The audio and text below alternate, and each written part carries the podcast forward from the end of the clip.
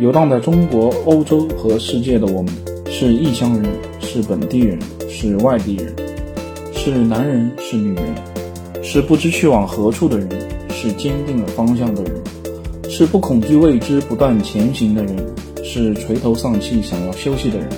我们是谁？谁是我们？我是 CC，此刻我们和你站在一起。嗨嗨谢谢老师。Hello，Hello，我们这是可能好像又有快一个星期没有再打电话了。对，所以我们是周更节目。嗯，没错，只要心情好了，就是就是一周两更，心情稍微差一点可以一周一更。我最近因为这边天气很差很差，嗯，所以我的心情状态不是特别好。你那个差具体指的是什么？就就是冷，然后白天短，就这两点嘛？然后还有什么别的什么奇怪的东西吗？风很大吗？就这两点已经很，已经足够了。嗯，确实，是的，你那边现在已经开始冷大了。概几点天黑？天黑五点钟左右吧，北京时间五点钟多一点点，天就完全黑了。但是有阳光吗？没有啊，就是天黑了，那就是不是那种夕阳。白天的时候，嗯，夕阳的话，你四点多钟那个夕阳就能看到，到五点出头，五点多天就完全黑了。已经现在已经几乎是一年中白天时间最短的时候了，冬至了，马上都要。你知道你能看到夕阳，就意味着白天是有阳光的吗？嗯，是呀，就是我是可以看到白天是有完整的太阳在我头顶上的，是这个意思吧？对呀、嗯即使没有完整的太阳，也会有阳光。嗯，是啊，你那不是这样吗？现在你觉得呢？啊，你那我这是完全白天，白天也是灰的，嗯就是白天最亮的时候也不是很亮，嗯然后黑就完全黑。嗯，确实，你那可能正午的时候太阳也在一个很斜的地方。你那是云层很厚吗？还是就是没有蓝天？就是阴天呐、哇，嗯，每天都是阴天，真的是挺挺够人的，而且又很冷，没有。是呀，嗯，阳光可能还很暗，没有阳光，就是没有阳光。就只是天亮而已。十一月份基本就一两天是晴天，然后现在我们在录音的这个时候是我的下午一点多，快两点。嗯，嗯，马上过一个小时，也许我们录着录着音，我的天就黑了。我天呐，那你一天白天的时间也就那么三四个小时，四五个小时，对，哇，所以我经常有一种我完全在黑暗里的感觉。是呀，就感觉人生都走进黑暗里了，在这里摸索呢，摸摸黑。对呀，所以以前我听互联网上面大家对北欧的一些说法的时候，我还觉得挺浪漫的吧。包括昨天，其实我真的亲眼看到芬兰人等公交的时候，他们真的是每个人中间隔了好几米。嗯，嗯，我觉得或许这是大家喜欢的点，但是我真的来了之后，对我个人来说，这些东西都很让让我治愈。治愈，嗯，是，对，所以我觉得每个说自己精神故乡是北欧的人都应该切切实实的来过一下嗯，是的，他的冬天。他肯定会有很多不一样的感受。那你夏天的时候，也就是一天只有三四个小时是晚上喽。对，夏天还会有极昼的事情发生，有，那你在极昼所以这边的人，嗯，这边人就是夏天的时候会精力特别充沛，然后冬天的时候他们就会自动调整为，嗯、比较多待在家里面，不在不不太出门。所以我经常在外面，除了上课之外，基本看不到什么路上有什么人。嗯，他们人家自己生活在那里的人就是这种感觉，他可能从小就是这样的，他也完全不觉得这样有什么不对，他就根本不根本就不是适应了，他就是生长在这里的。对呀、因为他你想一年可能有七八个月份都是寒冷的状态，嗯，然后夏天的话就是疯狂的出去玩，去 party，就是晚上十一二点都还可以在外面划船那种。冬天的话，他们就很自然的说回归到这个冬日状态。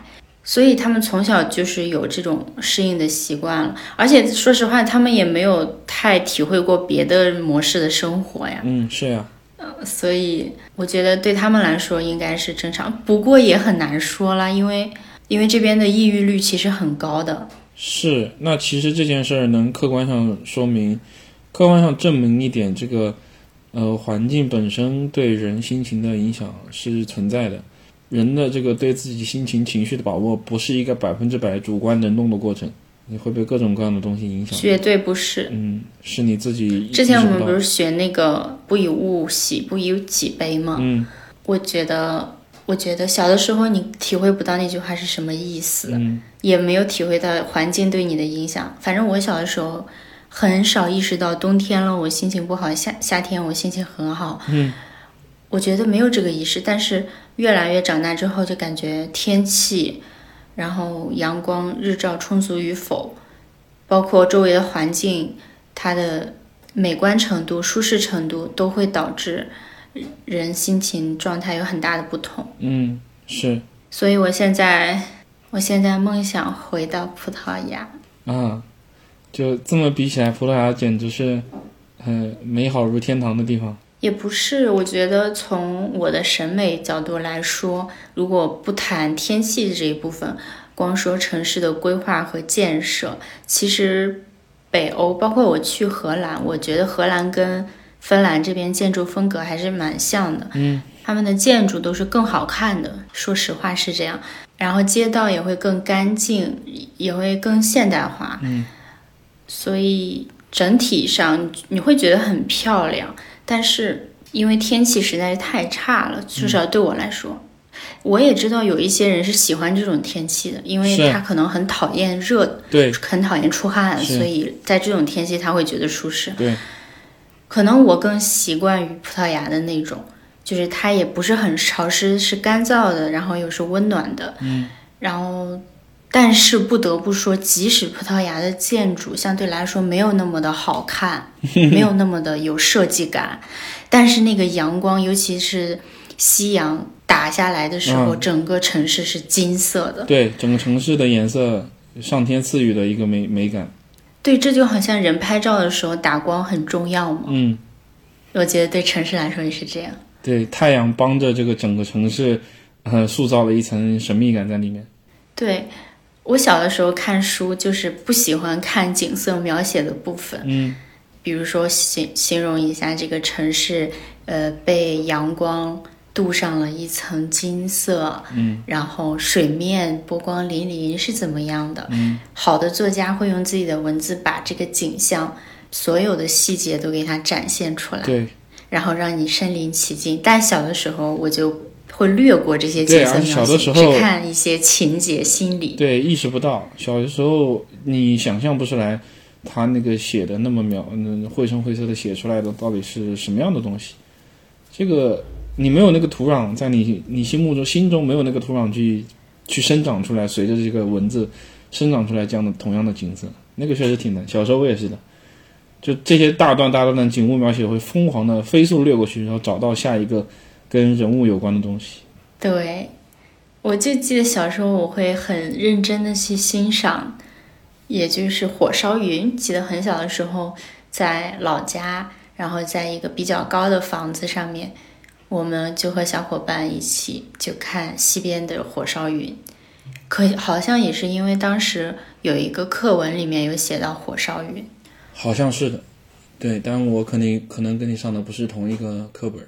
哎，你昨天不是跟我说你想，你有一个出国的计划吗？嗯，是，但是这个计划目前非常的粗糙，因为因为出国这个事情好像是一件非常神秘的事儿。其实对于大部分人来说，因为平常没有什么渠道去了解这出国，从你下定决心要出国，无论干什么，下定决心要出国开始。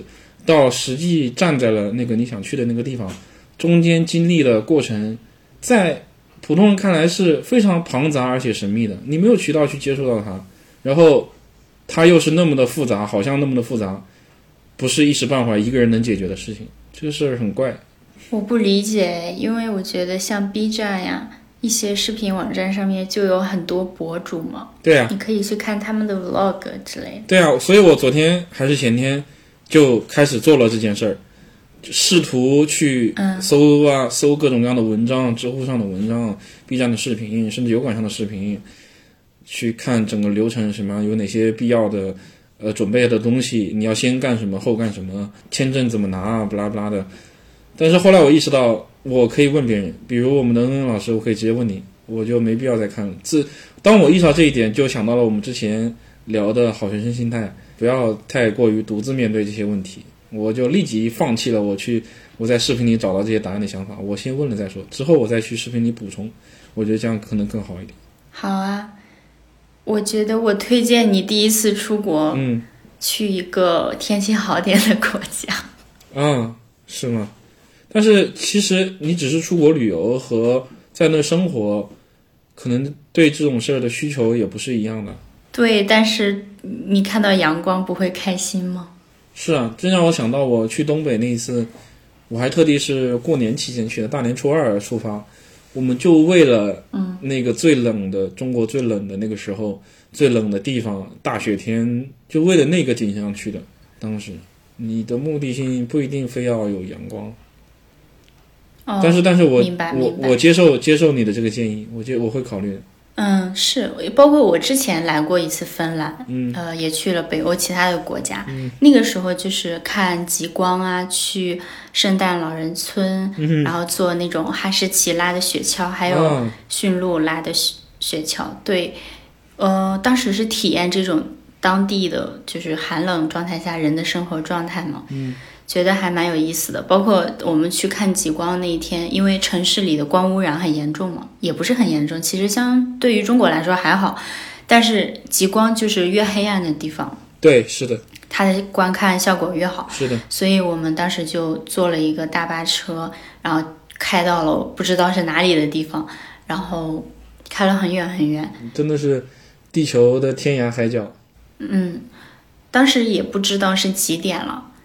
可能已已经处于极昼的天气了，呃，极夜的天气，所以没有办法知道几点。嗯，但是就很黑，然后我们就穿着租的那种雪服，特别特别厚，防水防寒的那种，然后去到真的是很厚很厚的雪，踩下来一个小腿都被淹没了。嗯，然后那个地方有一个小木屋，我们如果在外面太冷的话，可以回到小木屋里，然后小木屋里有火堆，可以取暖，然后，呃，那边的导游会给我们冲热的巧克力。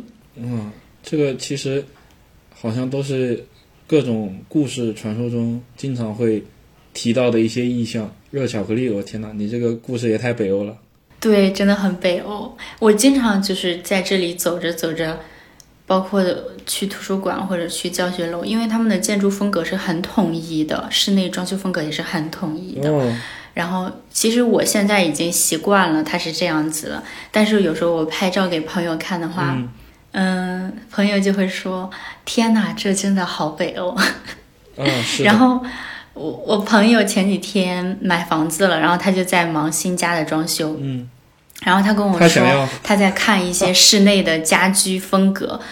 风格博主，然后他就看到了一些瑞典的、芬兰的这些北欧博主，他就说觉得他们的东西就是又简单又好看，不知道他们的眼睛是被开过光还是怎么样。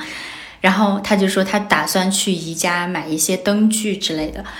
然后呢，我就跟他讲说，我在这边，呃，我我见到的，因为大家的窗户都很大嘛，然后呃，大家也不太习惯拉窗帘，除非你住在一楼那种，所以经常能够在晚上的时候看到别人家灯具是什么样的，然后我就经常能够看到一些宜家，呃，宜家也有卖的。也可能是别的地方买的灯具，是那种非常非常漂亮的。然后他们这边喜欢用暖黄色的光，所以从外面看真的是非常漂亮。对，然后建筑也是红砖色的建筑，嗯，旁边是是森林，然后暖暖的那个灯光从窗户里映出来。而且我发现，就不知怎么回事，是他们这边的玻璃比较好，还是因为空气比较洁净？嗯，他们的玻璃不脏，所以不会出现我像我在北方国内北方城市经常会看到的窗户玻璃灰蒙蒙的，好像已经进水了的感觉，雾蒙蒙的，所以你也很难去看到房子里面是什么样的。不像这边的话，感觉一切都还比较透明，尤其是晚上的时候，路过一些教学楼，因为有的教学楼它可能是整体玻璃建筑，然后因为北欧的日照实在太珍贵了，所以他们会把窗户面积尽可能的加大。嗯，像我现在，住的这个学生公寓单人房间嘛，嗯，然后我的一面墙基本上都是窗户，所以那个窗户很大，最起码不会感觉到压抑。这一点我来说觉得很好。然后我就跟我朋友讲，我觉得我我来这边还没有去过宜家，我觉得什么时候可以去一下。然后我朋友说，你就活在一一个大型的宜家里。是是这样。对，然后我觉得还蛮有趣的。其实我听你刚才这一段最大的感触是，它的所谓的我们现在感觉认为它是一种美学，它的简约又好看又好用的风格，实际上更多好像还是来自于他生活环境的那个必须。就比如一个是没错，他需要如此之高的采光率，因为它的光照非常的珍贵。然后它处于这么寒冷的一个地方，它可以通过颜色、灯光的颜色、砖砖块、墙面的颜色来呼唤人心中的那种暖意吧。嗯，这两点其实都是生活本身带给他们，而不是什么什么刻意的美学风格。对，在最初，你想一些什么芬兰森林里的小木屋啊，嗯现在都是旅游景点了。但是以前就是大家真的是在那里生活的，他可能是，呃，森林的守卫者，或者是打猎的，或者是木工。嗯，它一共它也就只有这些条件。对对，其实这些就是他们的生活，甚至一些北欧风的衣服嘛。嗯我我记得前些年很流行，像北欧风的一些毛衣、围巾、帽子之类的。对，包其实他们对我还买过一个。他们真的是人人都有那个东西，嗯，是啊，然后然后选择也比较少，嗯，因为中国的制造业小商品也太发达了，嗯，所以我们在中国就有很多选择，嗯，但是在北欧的话，我觉得看人们穿的衣服，就是从我的观察来看，他们选择的品牌是很少的，就就为数不多的几家，然后而且他们很信赖那些品牌。嗯，是包括我在荷兰的时候，我的那在荷兰生活的朋友也跟我说，荷兰人很喜欢骑自行车嘛，这个大家都有所耳闻。然后他们买自行车，真是把它当成一个大宝贝去买的，这个就完全就属于好像是我们上世纪九十年代的时候，八九十年代的时候，父母结婚有时候会买那个自行车嘛，嗯属于三大件当中的一个。嗯他们对自行车的那个珍视的态度就是那样的，就是家里添了一个大件，而不是说，嗯、我我就随便买个自行车，几百块钱买一个就完了。在这边的自行车，它特别的坚固，然后他们最喜欢的就是荷兰本地产的自行车一个品牌。嗯，然后呢，因为我朋友他从国内运过来了一辆小的自行车，因为他身身材比较娇小，所以呢，他就怕当地的自行车他骑不惯，因为太大只了嘛。荷兰人平均身高是比较高的，所以他就运过来了一只。然后呢，他配偶的自行车是在当地买的，因为是公司补助买的。嗯然后呢，它两个车比在一起，你就能感觉到那个差距有多大。嗯，你就明白为什么他们要买国产的。对，因为荷兰的天气可能跟北欧不太一样，就是它会，它相对来说没有这么的冷，但是它的不好的点在于它变化多端，嗯因为它会经常刮风下雨，所以他们那边人看天气预报是有专门一个网站。那个上面的天气预报是小时甚至半个小时、几十分钟这样来判断的。嗯经常，而且就是对于你的区位是分隔的非常准确的。嗯不像我们看天气预报，可能就看某个城市的天气预报，他们会精确到某一个区位。对，因为真的会，你出门马上就下雨了。嗯，对，所以他们对于自行车需求非常好，呃，非常高。然后他们的自行车国产那个品牌，它的支架是非常的厚重的。嗯，做工用料一看就非常好，非常牢靠的感觉。嗯，是，然后相对来说，从国内带那辆自行车也是全新的，而且价格也不是很便宜。嗯，但是相对来说就显得超级单薄，确实，这个我能想象到，我能想象到。甚至，嗯，甚至他们的当地的童车，小孩子骑的车就是大人版的，把它迷你了。嗯，但是呢，用料做工都没有变变差，都没有说因为是小孩子产的，所以对它稍微的糊弄一下都没有，完全是一样的做工，只不过它的 size 变小了。嗯然后我我就想到芬兰人，他们啊，芬兰人、北欧人吧，就是他们好像也是非常非常看重自己的品牌，他们会去天然的信赖那个品牌，嗯，与我们的文化好像有些不同。是。但是我们经历了一个呃，制造业从无到有个从无到有的一个过程。你一开始的从零开始发展的那个过程是非常粗糙、非常简陋，以及甚至是劣质的一个东西。你必须经历那个过程。但是经历那个过程的时候，就在国人心中埋下了非常深刻的这种国货不值得信任的一个印象。这个是需要时间去洗涤的，而我们国国家发展经济发展速度又如此之快，嗯，好像前面这一个旧时代的影子还没过去，新时代就已经来临。身处新时代的人再回头看那些旧的东西，会显得格外的不合群、不入流，显得非常的 low。没错，嗯，确实和那个本地的需求有关，我理解这一点。荷兰的自行车，因为我有，因为我有一个同事，目前有一个同事是一个比较疯狂的自行车爱好者，他有时候会跟我提这些事儿。对，然后他们有各种各样形状的自行车，对，比如说大家可能最熟悉的是，就是车子在后面，然后那个框在前面，那嗯个框超级大，里面可以坐一个人的那种。啊嗯，还有更夸张的，就是前面可以坐四个人。啊！天哪，自行车确实已经是大件了。它真的是大件，因为那个车子的价格完全可以买一个很好的汽车。嗯，是，对，但是他们更崇尚那种生活方式，而且自行车的路权在街上是比行人要高的。也就是说，如果你没有买保险，一个自行车在正常的行驶，然后你没有让开，他撞到了你，嗯你受伤了，那他其实可以不用对你负责的，因为他没有犯错。嗯所以你就要去找你的保险去承担，这就侧面说明了自行车在当地来说真的非常非常重要。嗯然后说到出国程序的这个问题嗯，终于回到这个话题，C 了。C 老师，C C 老师，你有想去的目的地吗？有啊，啊，是是是哪里？要去要去西班牙，这是我唯一一定要去想去的地方。这我甚至不愿意说我想去，足球对我甚至不愿意说我想去这个地方，我只会说我一定会去这个地方。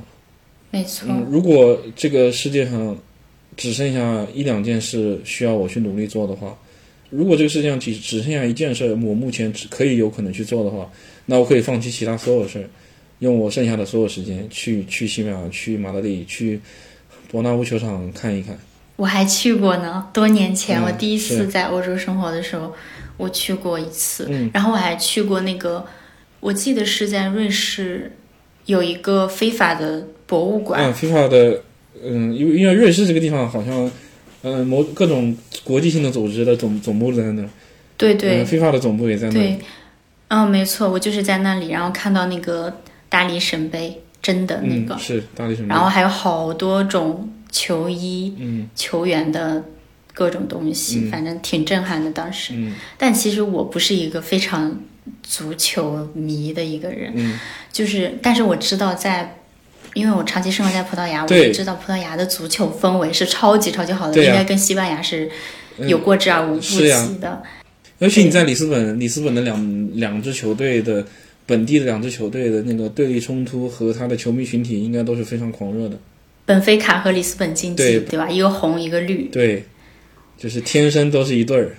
没错，没错。我我之前有一次是本菲卡的一个比赛，然后呃那天我不知道，我就在外面玩，然后我就看到新闻上面有说，在里斯本的一个中心区域，嗯呃，那那个那个部分道路限行了还是什么的，反正就是说当时有活动，然后我就在想是什么活动，呃，是谁游行示威了吗，还是什么的？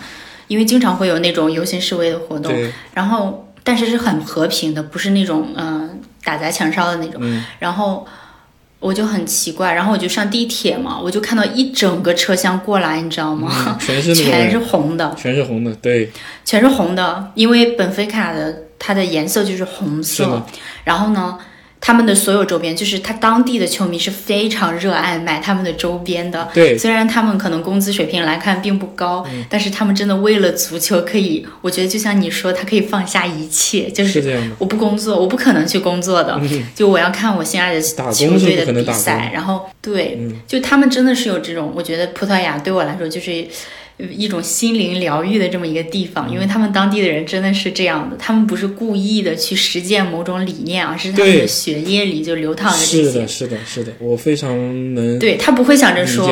我要去，他不会心里想着说我要去做到松弛感，所以今天我不上班了，我要去看球赛。嗯他们的就是说，可能已经有好几代人都是这样了。看球、足球这件事儿已经成为生命中的一个必要部分，就是，而且它非常的理所当然，它和吃饭睡觉一样。我今天、明天本菲卡它的本地本本土的主队有一场比赛，这就成为了我生命中应该去经历的一件事儿，和上学、和工作、和吃饭睡觉和其他事儿一样，去看一场这个主队的比赛也是一件必要的事。就是我住在这个城市，我作为这个本地的这么一个人，我就该做这件事儿。然后，对，而且你知道吗？这边看球的成本是非常低的。对啊，对，它的成本超级低，就像吃一顿晚饭一样，甚至比那个更低。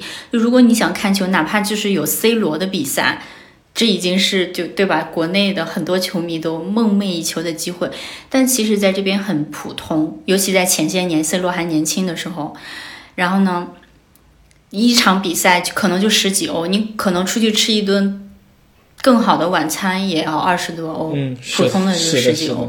对你真的是感觉很夸张，那是一场就是你不需要去投入太多，但是你能感受到极大的快乐的一个一个活动。甚至就是我我之前在那边上学的时候，然后呢，当地的同学他们就是经常会在旁边立一个屏幕，然后看球，因为足球很频繁的有赛事，无论是欧冠、什么欧洲杯、世界杯，还是平常的赛事。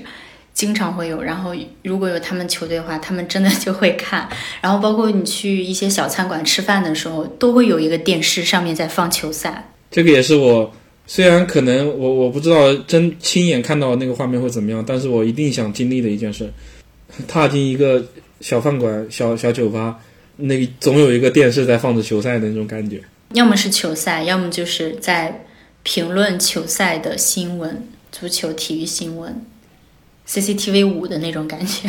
嗯，是的，